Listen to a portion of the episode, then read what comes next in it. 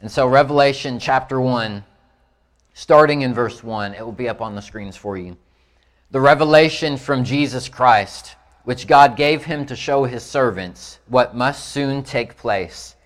He made it known by sending his angel to his servant John, who testifies to everything he saw.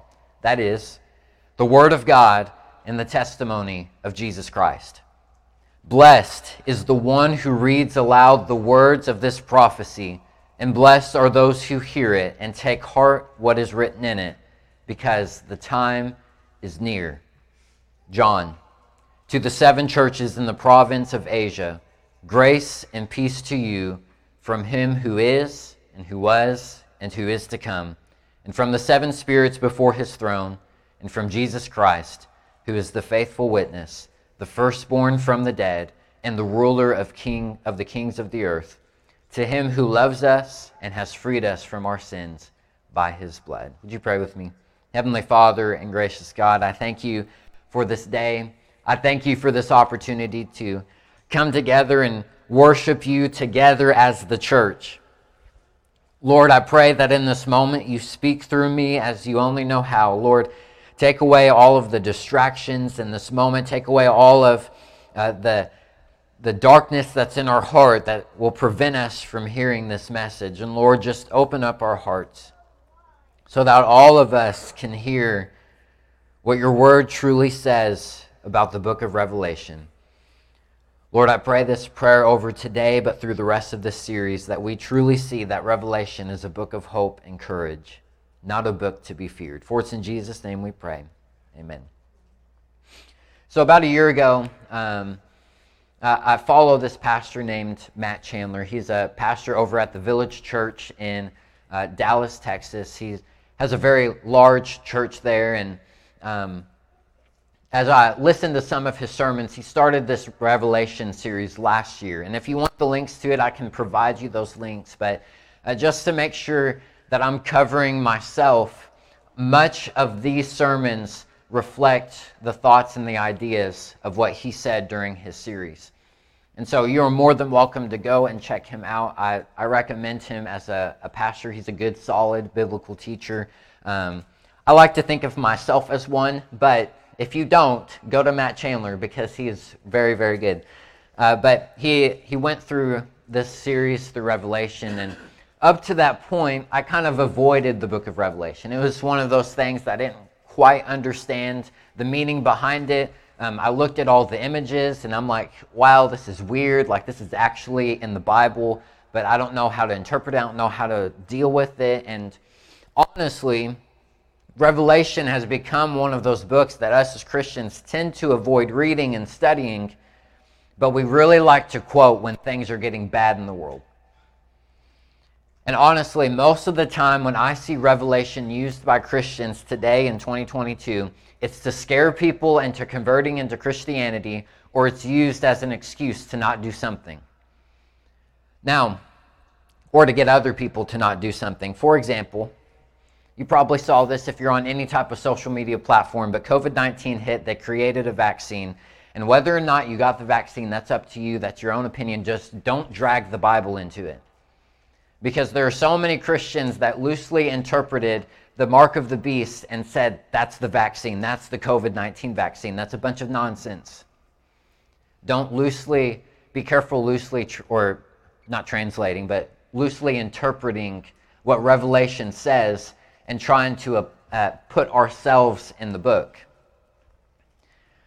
And because of this, and because of other things that movies have shown us, if you got uh, on the Left Behind series, you probably saw the book of Revelation as something to be feared because you were fearing that you might be one that's left behind. Or you feared that you would have to deal with um, what we call the rapture and the seven years and all that stuff, which we'll get to later in the series, but you feared that you wouldn't make the cut or that you would have to go through something very hard and you feared what might happen if we lived in the end times. But Revelation wasn't meant to be written as a book to be feared and to cast fear into people's hearts. After reading this book, you're not supposed to fear the future. You're supposed to have courage. You're supposed to have a hope like no other. And instead, you should see that the battle that we are all facing right now has already been won. Victory has already been declared for those who follow Christ. Those who follow Christ will be made victorious by the one who died and rose again for the forgiveness of our sins. That Christ will have the ultimate victory at the end of all time, and he will wipe away every tear. There will be no more sorrow, no more pain, no more suffering for those who are faithful and obedient to him. And all of us who are faithful and obedient will have eternal life. This is what the book of Revelation was meant to do. And so that's what we're going to be talking about through this series. And I'll start off by saying this too. We are not going through the book of Revelation because of the war in Ukraine or because of the mass shootings that have been happening. We are not going through the book of Revelation because I'm seeing the world and I'm watching the news and I'm like, everything is horrible. It's been horrible for years. Right? We're going through the book of Revelation so that you can be awakened to the hope that lies in Jesus Christ. So that you can be awakened to your faith and your courage to go and fight the good fight of faith. Because in the time that, book, that the book of Revelation was written, it gave them hope. It gave them a battle cry of hope so that they continued to go through and deal with the intense persecution that they were facing. And so in Revelation chapter 1, we find an introduction to what the book of Revelation is all going to be about. John received this vision from God and he was instructed to write it down.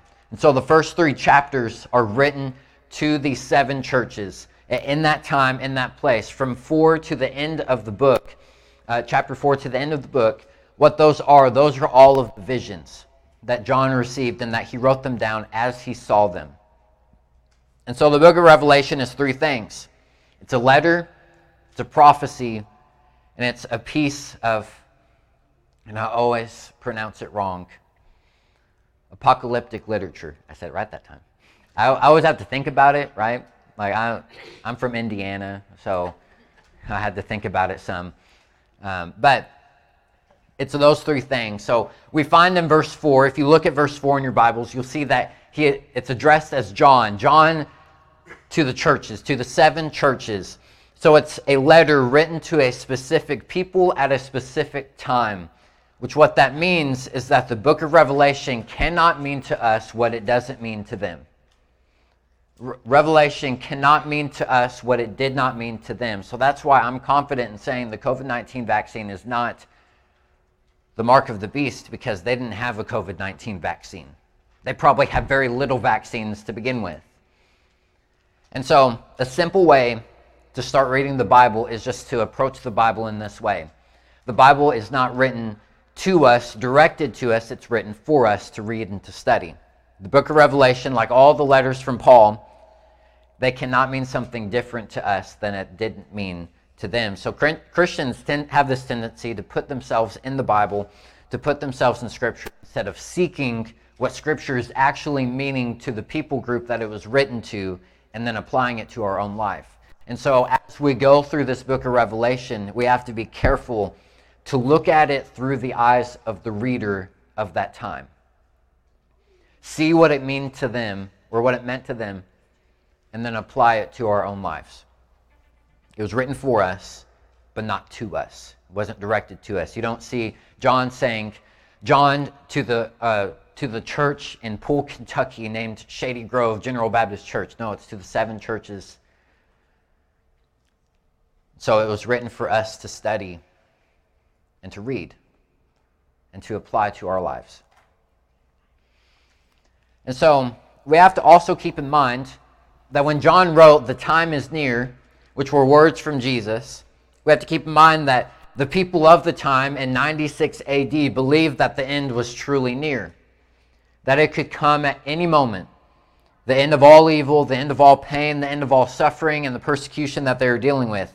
What you don't see God say is that in 2,156 years, everything's going to be great.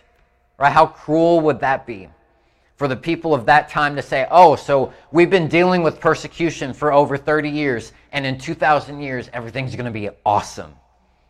That doesn't give you hope or courage, right? If, if this is a very low, low expectation of, um, of illustration, but if I told you that I received a prophecy from God that gas prices are going to be under a dollar in 2,000 years, wow, is that really going to give you a lot of hope? That in between all the 2,000 years, it's going to be horrible. Gas prices are going to continue to go up. But in 2,000 years, it's going to be great. It's going to be under a dollar again. Right? That doesn't give you any hope or courage. It's like, huh, you know, that's fine for them. How's that affect me? How's that help me? Right? So, what much much of what we want is that God just tells us in this year it's the end right? This year is, is what the end is. Not this year, but you know, whatever year it is, we want to know that information. But what God is like is it's not going to encourage you if it's thousands of years later. It's not going to give you hope and courage. And so for them in that time, they're hearing the time is near that persecution was about to end, that their Savior was about to come back and, and overcome all of Rome so that they could live free. And so they held on to this hope. And this is what God wants you to do through this book is to hold on to hope that despite all the darkness that we face in this world, there is light. There is light in the darkness and we can hold on to that light. Now, like I said earlier, this letter was written in 96 AD, where the church has been under intense persecution for over three decades. Between 65 and 67 AD, the Roman emperor of the time, Nero, started the first round of these intense persecutions on Christians by the Roman government. Now, if you look in the book of Acts, all, all the churches that are going, they're exploding, they're having thousands numbered daily, and their persecution that they're dealing with at that time is from the Jewish leaders, from the Pharisees and the Sadducees, kind of giving them some type of religious persecution. They continued to do this, but the Roman government in 65 to 67, somewhere around there, got really involved in persecuting Christians. And the persecution went in with Nero. The emperor following him and the emperors to follow them for the three decade period would inflict persecution on Christians for these three decades, a little over three decades. And this is what the churches were going through. That when they received this letter from John, this revelation from John, this is the hope that they had, that they've been dealing with this for 30, 30 years, and now they have something that they can hold on to. Christ is coming back. He will be victorious, and we will be victorious alongside him. Now, I do want to say this. When I say persecution, a lot of Christians, maybe not necessarily you, will think, oh, well, I'm being persecuted because someone doesn't agree with me. Uh, I'm being persecuted because of this person really gets mad when I bring up my faith. I'm being persecuted because of this or that. Or a large part of the Roman persecution wasn't making fun of Christians, wasn't passing laws that directly affect Christian views and beliefs and preferences. Persecution was not the government trying to keep Christians out of their houses of worship during a pandemic. What persecution was for them is far more gruesome and terrifying, something that we have never experienced here in America. Now, if you want vivid descriptions, there are plenty of resources out there. All you have to do is search up one Google search and you'll find a, a ton of resources telling you all the gruesome details. But just to give you a few of them, there's this idea that as Romans, they would uh, starve wolves, they would starve dogs, they would starve lions, all these other carnivores, they would starve nearly to death. And they would gather all of the Roman people into a stadium, into a coliseum, and they would put the Christian in the middle, put a group of Christians in the middle, and they would release all of these animals, and the entire Roman civilization would watch them be eaten alive, and they would cheer. There are some cases where they would actually dip Christians in oil. And they'd hang them up on posts and they'd light them on fire so that they could light the streets. This is the intense persecution that they had been dealing with for 30 years. Right? Some of us we had to stay at home for a year and we lost our mind. They've been dealing with this for 30 years. And so to say that we are being persecuted here in 2022 in America is a slap in the face to what they were dealing with in 96. But the church, during all of this time, continued to serve, they continued to pray, they continued to, to reach out and, and help the needy and the poor. 70 AD was probably one of the worst years that they ever had because it's in 70 AD that Jerusalem, their city, their, their highest religious city, was destroyed. It was flattened, it was leveled. Paul, Peter, and Timothy all were publicly executed that year. Three of the major ones who started the early church all died that year.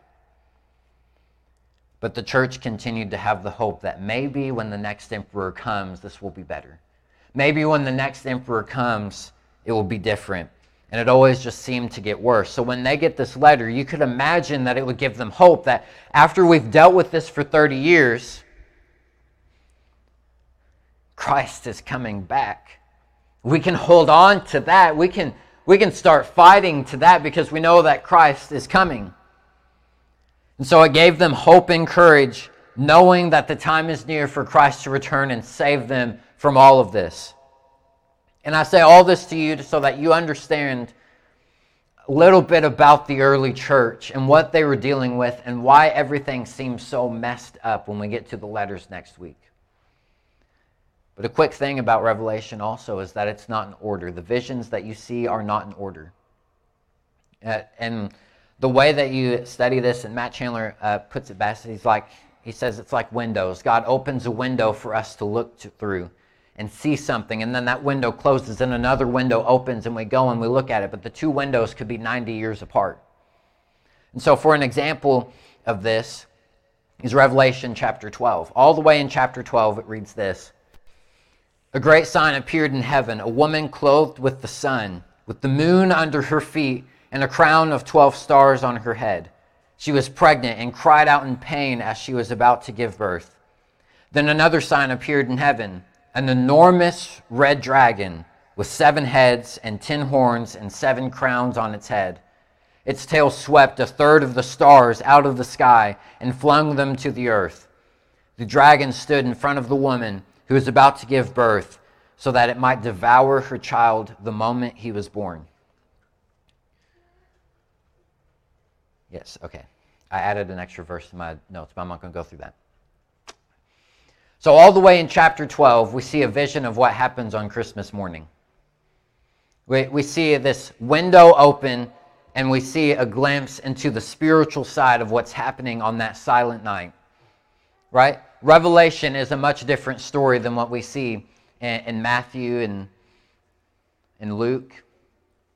Right? It, it's completely different.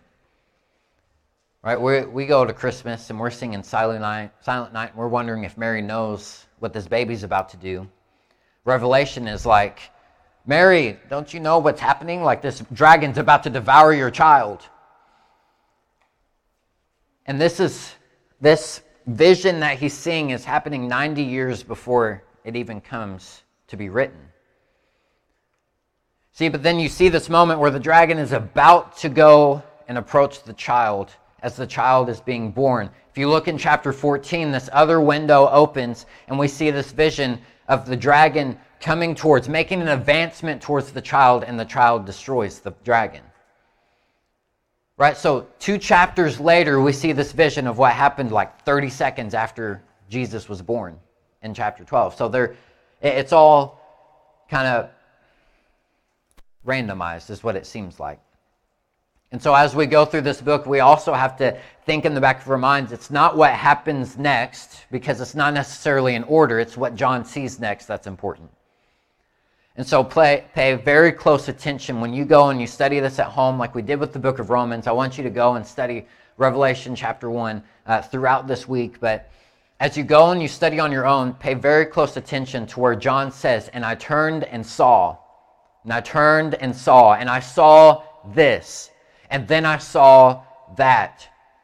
Or when John says, and then I heard. Because those are very key moments. Those are the moments where the windows are being opening or are being open to what God wants us to see.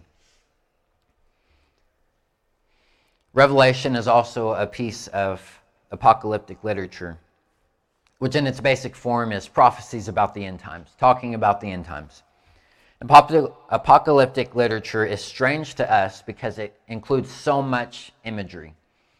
Right? Us as a people here in America, we're, we're more like fact based. We just want to know the facts. We, we want to know what, what year this person was alive, when this event took place. We want to know in order. We're very linear. We, we want to see how it builds on each other.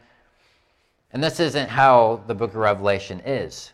It's very image oriented, which at that time was how people learned, right? We learn and we see 2 plus 2 equals 4. What they see, eh, or how they learned, was they would put an image, and they would put some type of thing with the number 2, and then they would have another image for the other two, and then they would have a different image for the four, and that's how they would learn. Right? Not necessarily with math, but you kind of get the picture. They learned with images, we learn with facts. And so it's different to us. But animal in images in apocalyptic literature tend to represent people groups or places. Historical events are often represented through natural, natural phenomenon like earthquakes, and colors and numbers have meanings behind them. And so, as we go through this study, we'll uh, dive into some of what these numbers, what these images are representing, what some of the colors and numbers are, are representing. And these images are meant to inform you, they're, they're to teach you something, but they're also to spark and provoke you for something. Right? So, when you think of, of a dragon coming towards your own children, you're probably ready to fight. You're, you're provoked when you see that image and you think about that image and you're using your imagination to think of this dragon that's coming towards your king and your savior. You're ready to go and fight him. This is what the images are meant to do. They, they provoke something deeper in you that isn't necessarily explained in words. gives us an extra layer to things. And so with Revelation 12, with the dragon and the child, it shows the reality of the spiritual war at that moment. That even though it was a silent night, even though it was a silent night and there was a manger and, and there's the baby being born, and we like to think of that sweet moment as the, as the, uh, the star is shining through the hole in the manger, like we all have that image, and it's shining directly on Jesus, right? While that's happening in the spiritual, unseen realm, there's this dragon waiting to devour the child. And so these two things are happening right now. Right now, we're in this moment, we're in a church, but there's a spiritual war that's actually happening right before our eyes that we just can't see. Spiritual war in your own minds, in your own thoughts. Right? Some of you are probably trying to not keep distracted. Right? There's a war happening in your mind right as, as, as I speak. For you to to try and uh, decipher what God is telling you versus what Satan is trying to tell you. And so, all of us, we deal with a spiritual war. And what apocalyptic literature is meant to do is it anchors our present reality, our present seen reality, by giving us a picture of our future and present spiritual reality.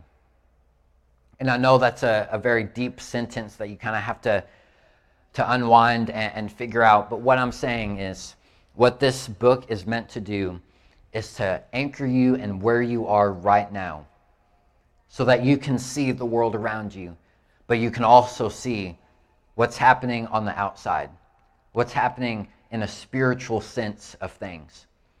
And so for for the um, the shootings that happened, right? It, it anchors you in seeing what is physically happening in our world. But it also anchors you and presents you with images that there is a spiritual warfare happening in all of the minds of, or in the mind of the shooter. There's a spiritual war happening. There's evil at work. And the, the issue is not guns. The issue is not control, the issue is spiritual. The issue is not about anything that we could do physically to help them, it is about leading them to the one who can. And it's having that sense, but also knowing and knowing that our future reality is that Jesus will come back and all of this nonsense that we see that's evil in the world will be no more. We'll have to deal with the, the grief and the loss of people because there will be no more mass shootings. There will be no more wars because Jesus will come and he will bring peace. He will bring love and he will end all evil.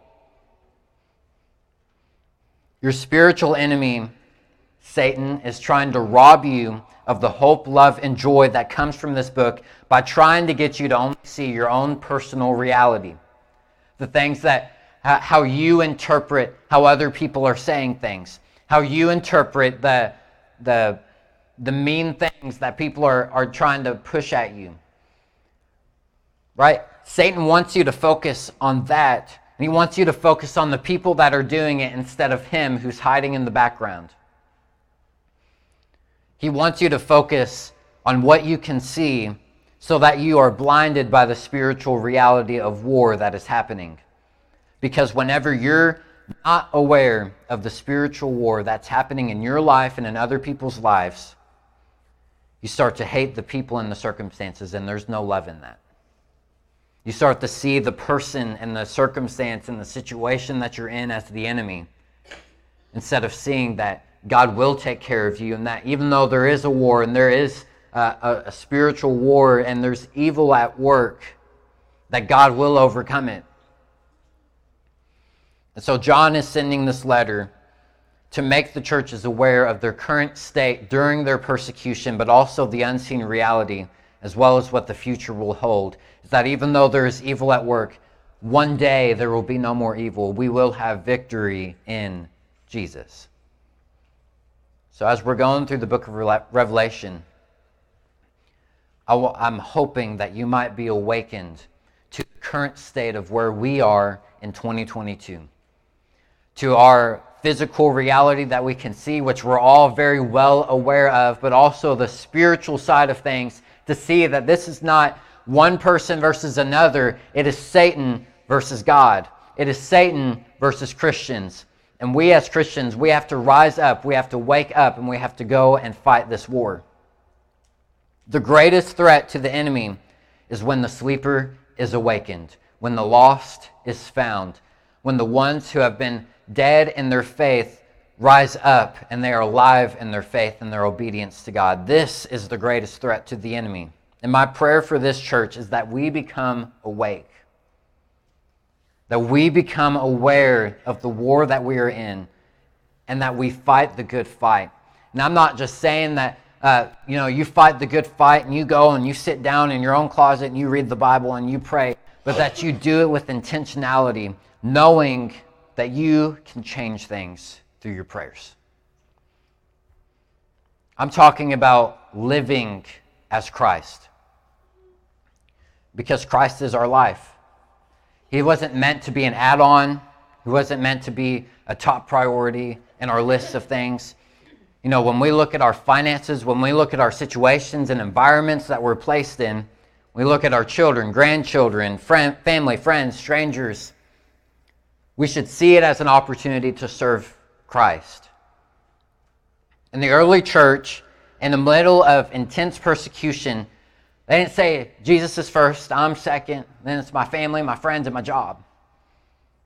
That didn't get them through it. No, they knew that Christ was their life. And they, they didn't make this list of priorities. Jesus was all of it. He was all of their priorities. Right? I'm faithful to my family because Christ is faithful to me. I'm loving to my friends and my enemies because Christ is loving to me. Right? And the list would just continue on to where everything that they did was all for the glory of God. And what this did was they were aware of the spiritual war and they charged the gates of hell in their obedience to God. They fought alongside the King of Kings and the Lord of Lords to the point to where Rome would eventually become very largely a Christian nation. I want our church to be so obedient to God that we are a threat to the enemy in our present that's present in our community right now. That's present in your family's lives and your friends' lives.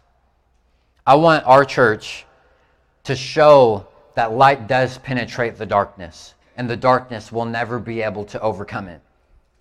That we as a church, we stand up and we advance against the gates of hell, fighting alongside Jesus, knowing that the gates of hell cannot prevail against the church because Jesus declared it. Jesus has already overcome. So the battle is already done. And as I close today, I want to invite you to take this moment. Take this moment and invite you into the battle that we are facing. Battle that we're facing as a church and you are facing as an individual. Some of you in this room, you've been battling with something. Something's been going on in your life and it's not been seen. It's probably only been seen by you. And I want you to know that it's not the person, it's not the thing, it is Satan. He is the enemy, and we need to focus. We have to have laser focus on charging against him, not against the person, not against the situation. We are fighting a spiritual war. And so, for those of you who have been battling something, maybe it's a struggle, maybe it's a worry for a friend or a family member, maybe it's a battle for your finances as we're dealing with inflation. Maybe it's a broken relationship or a temptation in your life. Whatever it may be, I invite you today to be present in the spiritual battle that you're in. To fight alongside the church and fight alongside Christ to overcome your worries, your anxieties, and your fears. And to see that victory is near. Victory in this church and this community is near. And if that's you, I'd invite you to come up to the altar as we sing this last song. If you feel compelled to, to actually make a physical step to come up to the altar, I invite you to come up here because the altar is open. Come with someone that you know and pray victory over whatever situation or person you're thinking of right now. And if you aren't a Christian, I want to invite you to repent of your sins, to believe that Jesus lived, died, and rose again for the forgiveness of your sins and I want you to join us in the battle that this church is facing. Be awakened, and let's bring an awakening to this community. Heavenly Father and gracious God, we thank you for this day. We thank you for this opportunity to come together and be aware of the spiritual war that we're in. As we're taking this journey through Revelation, this week, waging war on the gates of hell through this through this revival that's coming up. Lord, I pray very desperately that you bring an awakening to these people, that you bring an awakening to myself and to this community. Lord, I know that you're capable of such great and mighty things. And Lord, I am ready for you to see it. I'm ready for us to see it. I'm ready for us to see that victory that you have promised us. Lord, I'm thankful for this day. Lord, continue to speak through me and speak through these, these people as they go and they share your word and they make people awakened to the spiritual reality that we are in a war and evil is not winning. Even though it may seem like evil's winning, evil is not winning because you have already won. For it's in Jesus' name we pray. Amen.